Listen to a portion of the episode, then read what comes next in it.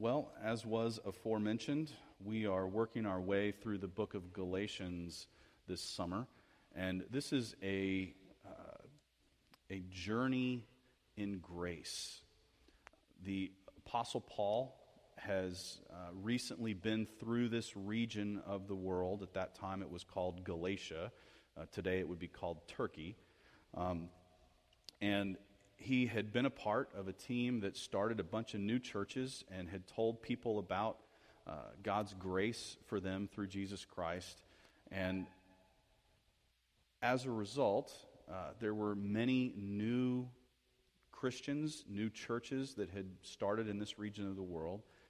And Paul had gone back home, so to speak, and figured out very quickly, just within a couple of years, he wrote this letter because the grace that he had preached in these places was being changed, was being added to by some of the follow up pastors who were leading these churches. They were telling people that, yes, we're saved by grace, but to be in good standing with God, you also have to do these things. And Paul caught wind of this and he wrote back in what we call the letter to the churches in Galatia. And this morning we're going to look at the portion of this letter that begins in chapter 1, verse 11, and continues through chapter 2, verse 10.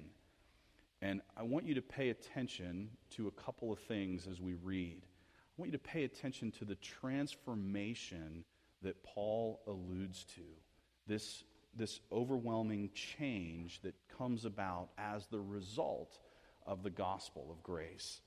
And I want you to also uh, pay attention to the way that grace sort of guides Paul's life and Paul's words as he writes to these young churches. So follow along with me. I'll be starting in chapter 1, verse 11, and reading through chapter 2, verse 10. I want you to know, brothers, that the gospel I preached is not something that man made up. I did not receive it from any man, nor was I taught it. Rather, I received it by revelation from Jesus Christ. For you have heard of my previous ways of life in Judaism, how intensely I persecuted the church of God and tried to destroy it. I was advancing in Judaism beyond many Jews of my own age and was extremely zealous for the traditions of my fathers. But when God, who set me apart from birth and called me by his grace, was pleased to reveal his Son in me so that I might preach him among the Gentiles, I did not consult any man. Nor did I go up to Jerusalem to see those who were apostles before I was. But I went immediately into Arabia and later returned to Damascus.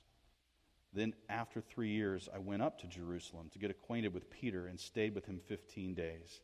I saw none of the other apostles, only James, the Lord's brother. I assure you before God that what I am writing you is no lie. Later, I went to Syria and Cilicia. I was personally unknown to the churches of Judea that are in Christ. They only heard the report. The man who formerly persecuted us is now preaching the faith he once tried to destroy. And they praised God because of me. Fourteen years later, I went up again to Jerusalem, this time with Barnabas. I took Titus along also. I went in response to a revelation and set before them the gospel that I preach among the Gentiles. But I did this privately to those who seemed to be leaders, for fear that I was running or had run my race in vain. Yet not even Titus, who was with me, was compelled to be circumcised, even though he was a Greek. This matter arose because some false brothers had infiltrated our ranks to spy on the freedom we have in Christ Jesus and to make us slaves.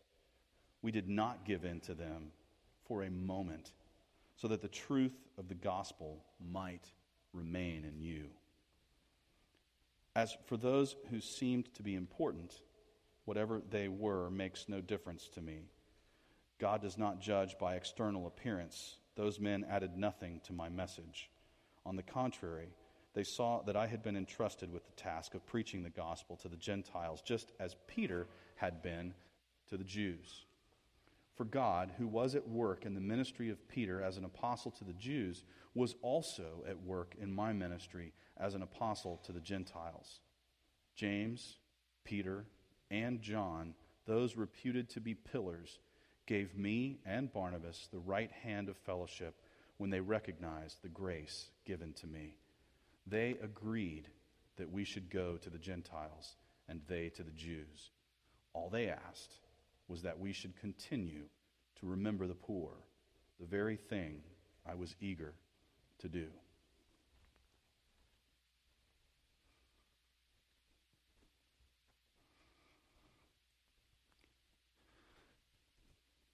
So, my wife and I have some some neighbors that we're we've become very good friends with.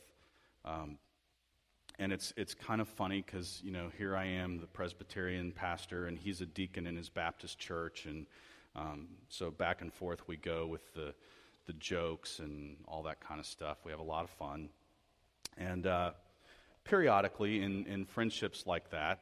Um, you know, we, we have dinner together and, and things like that, and dishes are brought over and they're left in the house and they get washed and they get put away. And, and then they might end up in a garage sale.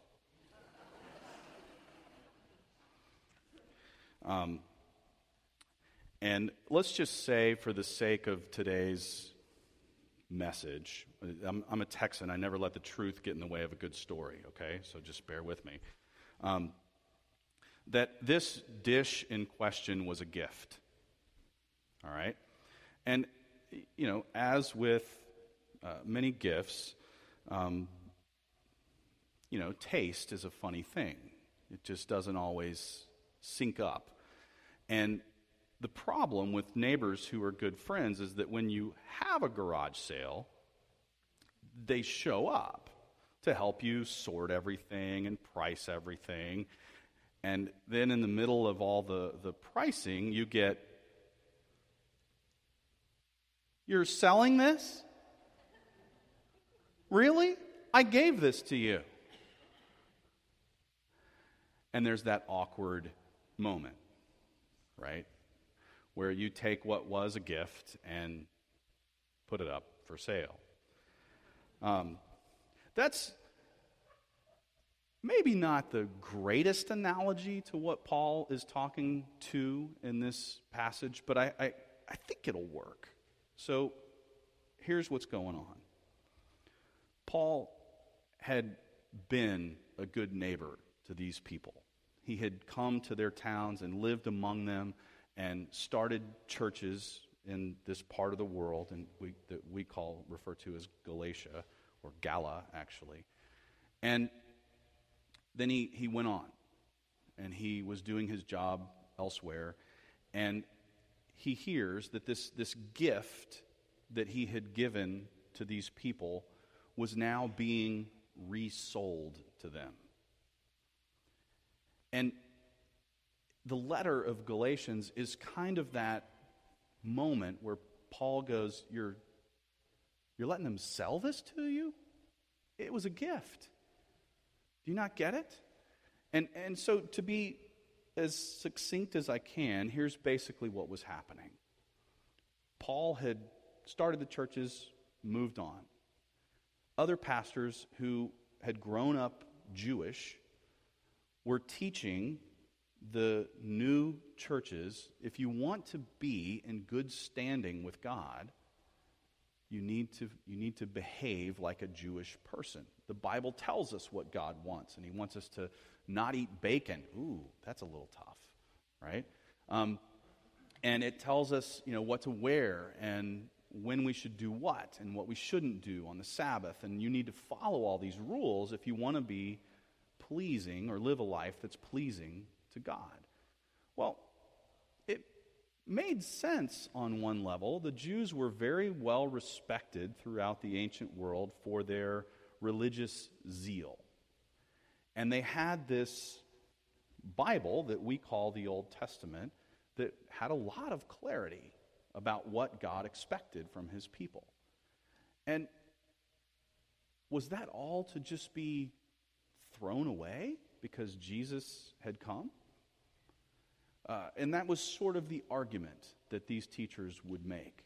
And little by little, they were convincing these non Jewish followers of Jesus that they needed to be a bit more Jewish in the way they lived out their faith. Paul catches wind about it and he flips. And he says, No, this is a gift. It, it, it's, it, all the cost of your salvation was paid by Christ. You owe nothing. You're free. You're clean. You're forgiven. You're in. Can you rest in that? And so, Paul has this struggle with his audience as he hears what they're buying, if you will, and is trying to compel them back to grace. To say to them, it's all about grace. It's not we are saved by grace and then we have to stay in good standing with God by what we do. It's that we're saved by grace and we're sustained by grace and we're held by grace for eternity. Um,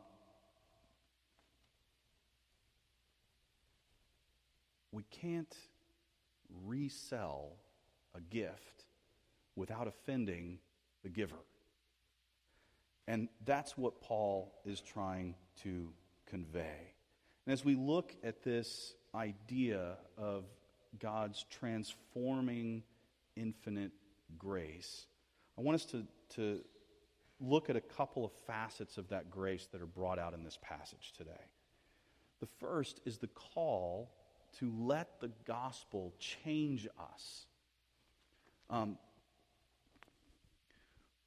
we spend a lot of energy in our lives uh, from the time we are very, very little uh, to get to the point of where we think we are self sufficient, right? So when the, when the baby is uh, not mobile, we try to teach it and encourage it to crawl, right? And so you put the toy just a few inches beyond the grasp and you let the baby kind of struggle toward it and they learn. And then you try to you know hold them by the hands and waddle them around the room and you try to get them to walk and a few years go by and you're uh, trying to get them to tie their own shoes, right? And, and about this point, you'll notice a little bit of a shift. You'll see them struggling to tie their shoe, and you'll reach down to help them, and what do they say? I'll do it myself. I still say that. Sorry, honey. Um, and there is this internal drive for self sufficiency. It's innately part of who we are. And I'm not saying that's a bad thing, right? We, we, we want to be able to contribute in this world and, and survive and thrive and do all the things that, that we're here to do. But spiritually, we're out of our element. We are not able to do for ourselves that which God has done for us through Christ. We cannot grant unto ourselves eternal forgiveness, atonement, peace. And so we are in a totally other state in relation to God, and it is a state of complete dependence. Um, okay.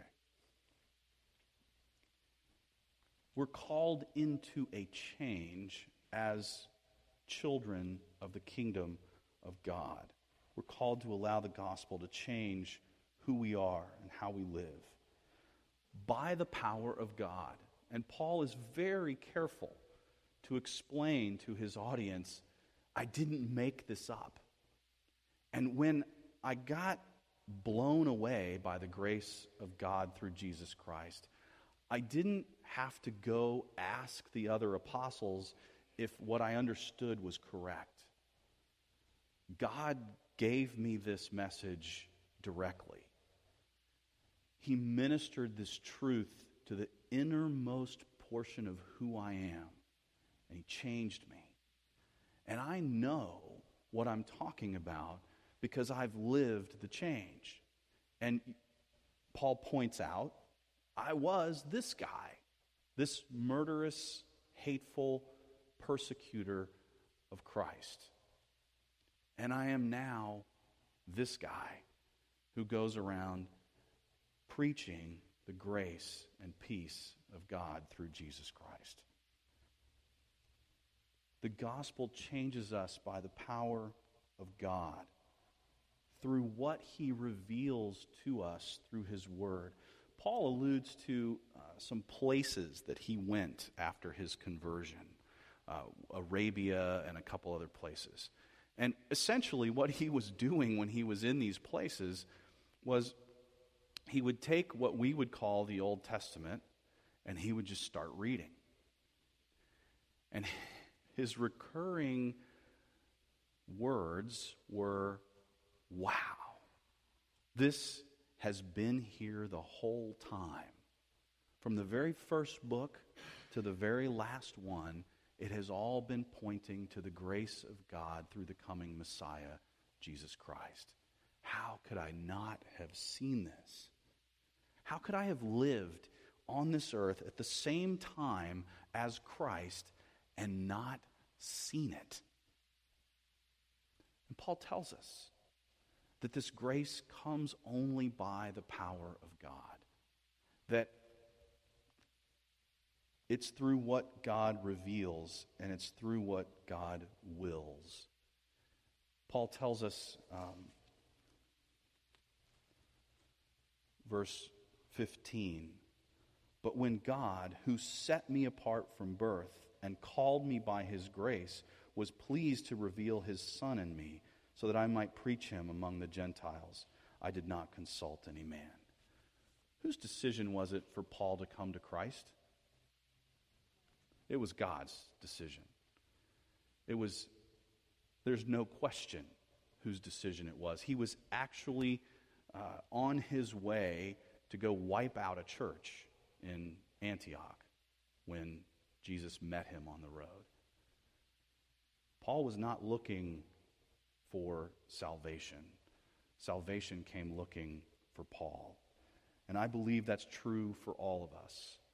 That we find ourselves at one point or another met by the living God, confronted, dealt with, and redeemed by what He reveals to us through His Word and what He wills to happen in our lives. The gospel changes us by the power of God and for the transformation of ourselves.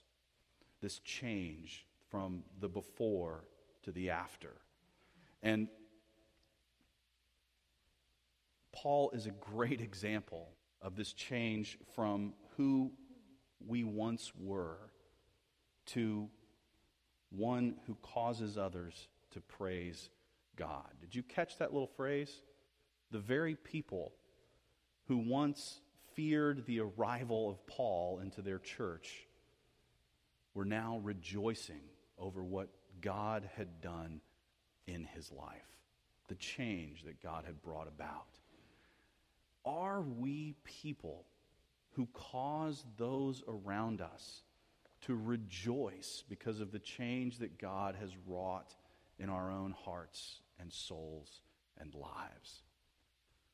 That is our calling to be the people that when others encounter us, they want to rejoice. Um,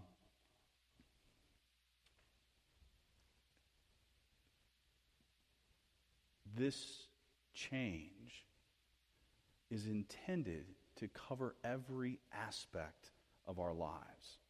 The, the way we treat each other at home, the way we work, the way we play, the way we do all that we are called to do should come under this umbrella of gospel change. We must let the gospel change us. And so, also, this passage points out that we must let the gospel guide us in life. Um, virtually all of the people to whom Paul was writing these letters had already experienced gospel change to one degree or another. They had been met by God, and the change had begun. But that tendency that we all have towards self sufficiency had crept back in. And there were some very well meaning teachers who were telling God's people, this is how you must behave in order to be in good standing with God. Um, you know, it's, it's kind of funny, not funny, ha ha, funny, weird. That was, never mind. Um, to, to preach about grace at hope. Um, and I'll try to explain what I mean. Um, uh, okay, so the, the guy that's coming next week to preach here, his name is Manny Alanis. He's a Hispanic man. He was a, a state trooper in the state of Texas for a long time, retired from that, and is now in ministry. And uh, don't worry, Danny, won't give you a ticket. He's He's not on. He's not active there anymore. Um, but Manny, uh, we had lunch a couple weeks ago, and he says, uh, "So when I come to your church, what do you want me to wear?" And I said, "What you're wearing right now would be fine." And he had on a, a, a Guayabera shirt and a pair of slacks, and he's like, "Really?" I said, "Yeah." whatever you're comfortable in. You know, doesn't matter. He's like, oh, okay, well, well, tell me about your church. And we started talking, and he interrupted me at one point, and he said, now, you're, you're from, you went to the same seminary as my boss, right? And I said, yeah. And he goes, so, so I can talk about predestination and election, and, and I said, well, you can, but the great thing about hope is that you know, we've got people from all over the map, and when you talk about those things, you'd probably do well to explain them and not just drop word bombs on people, right? And uh, he's like, "Oh, okay." And I, I, you know, I'm like, I'll try to put it this way. Maybe half of the families that are there weren't going to church anywhere before they came to Hope, or just one of the spouses was going and not both. And then they found us. He's like, oh, okay, all right. And so we're talking, and I guess part of what I'm saying is I'm, I'm very proud of you. You know, this is not a pretentious group of people. And when someone comes through your doors, you do not expect or demand is perhaps a better word, certain things from them. You're very giving, you're very gracious, you're very laid back. Um, and a lot of churches do not enjoy those blessings on a routine basis. Um, I'll try to say it this way because this is, this is really part of what Paul is getting at. But grace is a part of the culture that you create when you come here. The way you treat others, the way you act, the way you dress, it's all cultural. And Paul is, is preaching into a context where the majority of the people in these churches are culturally Greek. The majority of their leaders are culturally Jewish. And so the natural temptation of the leaders is to make their followers a little bit more Jewish.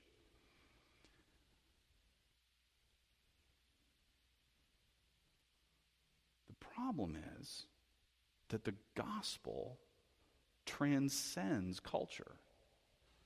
What we have in this message to our souls is something that is greater than those things which divide us culturally. We have the truth of God's love through Jesus Christ. And if we're going to let the gospel of grace guide us in all of life, we must be true to the values of grace, or the values of Christ, that is. I'll get to grace in a second. Um, that is what matters to God. Not what matters to us culturally, but what really matters. What is the central essence of our unity as Christians? Is it the way we dress? Is it the, the songs we sing? Is it any of the trappings of our culture? No. Um, okay. We're to be true to the values of Christ. That is, grace is free. Grace is free. And by free, Paul means free. It is not bound by cultural preferences or societal norms or any other human element.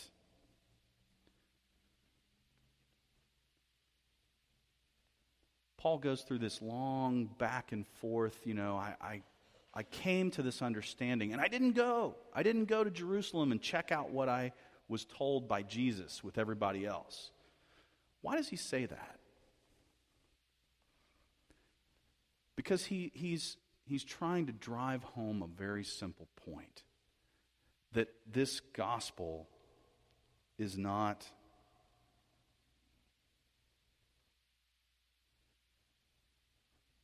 bound by human preferences. Um, grace is free, and freedom is key to the gospel. That you have freedom in Christ is absolutely central to who we are as Christians. Um, so, allowing the gospel to guide us in life means being true to the values of Christ, that is, grace and freedom. Not using our influence to bind other people to what we think they ought to be doing, trusting that God will grow them according to His grace and His timing in His ways. We're to be true to the values of Christ, and we're to be true to the people of Christ. Here's the other thing you notice that Paul is doing throughout this passage. He is relating back and forth to various other Christians. He is when he goes to meet with Peter, he says, I don't I don't you know I don't march in to the middle of a service and publicly disrupt anything. I quietly went to him and said, I just want to make sure that what I'm preaching is what you're preaching. And they talked and they agreed. And Paul went on his way and he met with others and they related and conversed. And it's about the people, the connection that Paul has. And so, if you look at church in this country, and I, am this is, uh, I'm not, I'm not trying to pick on anyone, okay? Um, most churches who believe that this is the inspired Word of God have no affiliation with any other churches. You don't believe that? Huh? Most. Most evangelical churches have no put it this way, accountability to any entity greater than them, their own church. They're accountable to their membership, right? But not necessarily in, a, in, a, in any sort of structure where they would be accountable to someone who has authority over them.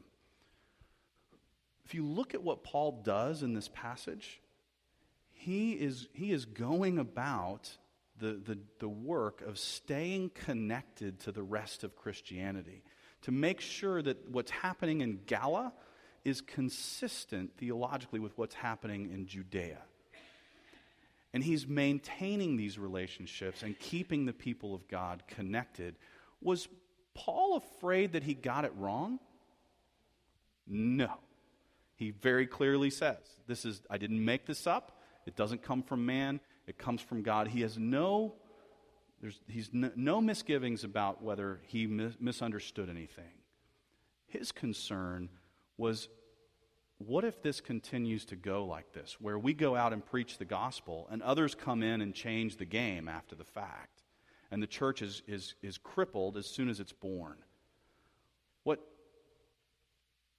how do we stop this, in other words? That was his concern. And he does that by being true to the people of Christ, by building unity with the other churches around him based on what Christ has done, not based upon what humans can do, but based upon what Christ has done on the cross. We tr- we're called to be true to the people of Christ by building unity and by avoiding division over those things that we must do or that we feel others must do. And Paul is abundantly clear that we are saved by grace and we are to live by grace in our relationships with one another in the church. We're to be true to the values of Christ, true to the people of Christ, and true to our calling in Christ. And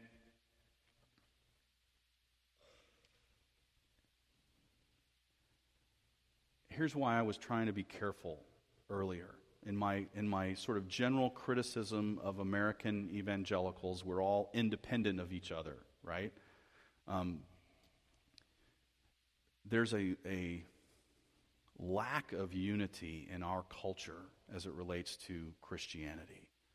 However, um, there should be great freedom in our calling so that I, I, I don't want Community Bible Church to do church the way I think they ought to do church. I want them to do church the way they think they ought to do church, right? And I don't want to try to control what other people do.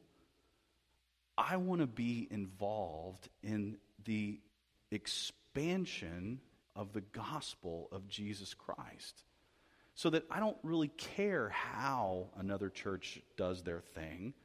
I just care that they're doing God's work. And we all have a calling before us as God's people to extend His grace to others. We will not, in all likelihood, be the Apostle Paul in our calling. We are not going to go out, in all likelihood, and plant dozens of churches and um, contribute to the extent that he did. That doesn't diminish the reality of our calling to shine God's light and love even in the little corners of this world and the circles of relationships that God has placed us in. We're to extend His grace to others. And I love how the passage ends. Paul goes back to Jerusalem. He meets with the apostles, and they all say, Yep, yep, yep, saved by grace, grown by grace, brought to heaven by grace. It's all by grace. We get it. We agree. Let's go. And by the way, whatever you do, don't forget to care for the poor. And Paul says, That's exactly the same feeling that I got from the gospel that I've been blessed, that I've been loved, and I have compassion and concern and care for those who are without. And so Paul says, yes, be true to your calling in Christ, extend grace to others, but show compassion to all. These are what pour forth from the heart of one forgiven by grace. Will you pray with me? God our Father, we thank you for your word. And we marvel at this grace that you have poured out upon us. Lord, we thank you that before we were born, you called us, you claimed us, and you brought us to yourself when it was your timing, that we might look to you and know what love is. Lord, help us to show that love to others, to shine your light, to be your people, that your kingdom may come and that your will may be done on earth as it is in heaven. In Jesus' name we pray. Amen.